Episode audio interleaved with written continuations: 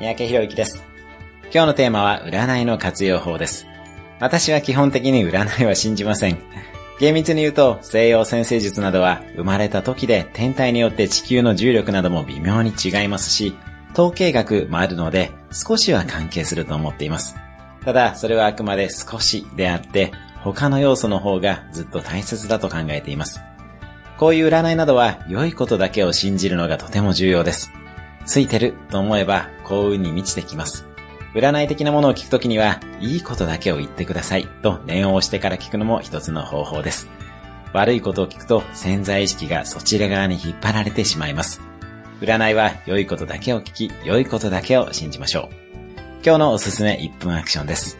今すぐついてると10回つぶやいてみる。今日も素敵な一日を。